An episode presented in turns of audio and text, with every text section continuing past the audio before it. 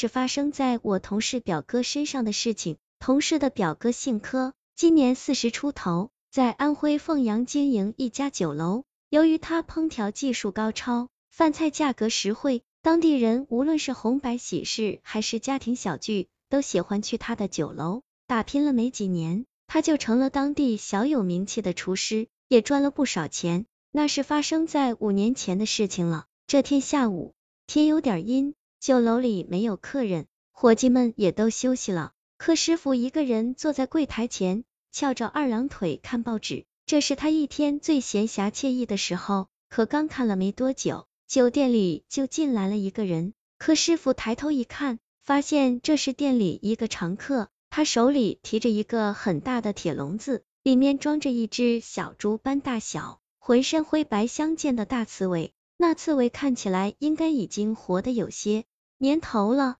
身上的刺比一般的刺猬要长许多，身体也很肥胖。哟，又来了，今天想吃点什么？柯师傅连忙起身来迎客。呵呵，今天就先不吃了，但是给你送买卖了。客人笑着说，我们老板的父亲明天过九十大寿，他早就听说您这饭菜做得好，准备在这里弄个家宴，怎么着也得五六十号人吧，让伙计们好好准备准备。要是伺候的好，老板肯定不会吝啬的。顺带啊，还得麻烦您处理一下这只刺猬，这是我们老板专门给老爷子准备的，抓它可不容易了，麻烦您拾掇拾掇，做个大菜。行，没问题。柯师傅蹲下身子，仔细的打量着笼子里的刺猬，他一动不动的趴在笼子里，黑溜溜的小眼睛充满恨意的瞪着柯师傅，四乎是知道自己大限将至。看到那刺猬凌厉的目光，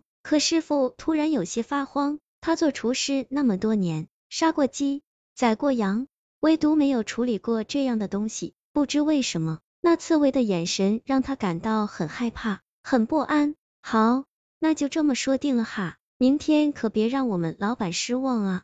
行，好了，您尽管放心吧。客人走了之后，柯师傅便把那只大刺猬拎进了自己的厨房里。尽管这刺猬很可怜，可对于厨师来说，它只不过是刀俎上的一块肉而已，下油锅上是他逃脱不了的宿命。柯师傅并没有过多去理会它，虽然没杀过刺猬，但柯师傅还是很信心，将它变成一道美味佳肴的。到了晚上，依旧是如平常一般忙碌，除了要应付来来往往的客人，还得提前把明天那老爷子寿宴的用的食材备好。柯师傅和伙计们忙活到了十点多钟才关店打烊，一天的工作总算结束了。柯师傅简单的洗漱了一下，就回到了自己楼上的房间里。想到明天又有一笔大买卖上门，他心里说不出来的高兴。对方是富甲一方的大老板，若是吃得顺心，以后自己的生意绝对不会差。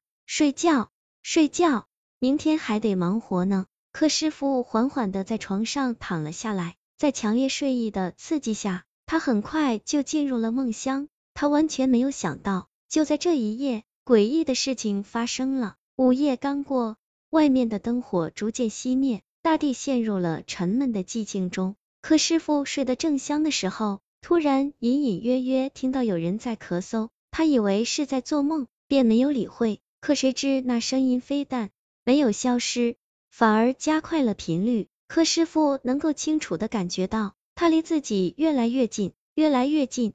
谁？柯师傅猛的一下从床上坐了起来，他紧张的转过头，朝门的方向望去，后面什么也没有，门关得好好的，根本不像有人进来的样子。奇怪，难道是错觉吗？柯师傅一脸疑惑的转过头来，可就在回过头后，他却发现自己的床头。竟然坐着一个人，那是一个看起来上了年纪的老者，他须发皆白，身上也是一身白衣，看起来不像这个时代的人。他怒目圆睁，用一种很诡异的眼光盯着柯师傅，满是皱纹的脸在月光的照射下显得非常恐怖。柯师傅心里非常恐惧，这老人凭空出现在自己的房间里，肯定不是常人，但他还是壮着胆子问道：“老人家。”你你是怎么进来的？老人并没有回答，仍然面带愠色的看着柯师傅。柯师傅自讨了没趣，只好毕恭毕敬的说道：“老人家，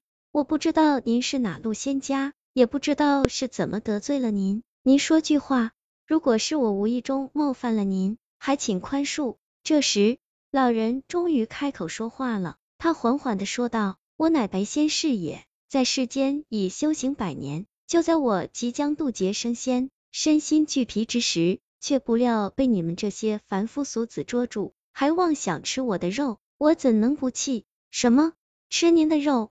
您这话什么意思？柯师傅一时有些摸不着头脑。哼，你心里明白。老人没好气的说道。趁现在赶快放了我还来得及，若是过了明天，一切悔之晚矣。话音刚落，那老人突然就消失不见了。柯师傅还没反应过来，就眼前一黑，晕了过去。也不知过了多久。柯师傅迷迷糊糊的醒了过来，天还没有亮，四周仍是黑漆漆的一片。想起刚刚的事情，他非常疑惑，难道那是梦吗？如果不是梦，那个老人的话又是什么意思？柯师傅正想着，耷拉在床边的手突然被什么东西刺了一下，生疼生疼的。柯师傅低头一看，脸色瞬间变了，原来自己的手边正立着一根长长的白刺，那是刺猬的刺。直到这时，柯师傅才恍然大悟，原来那并不是梦，这根不该出现的刺猬刺似乎告诉了他一切。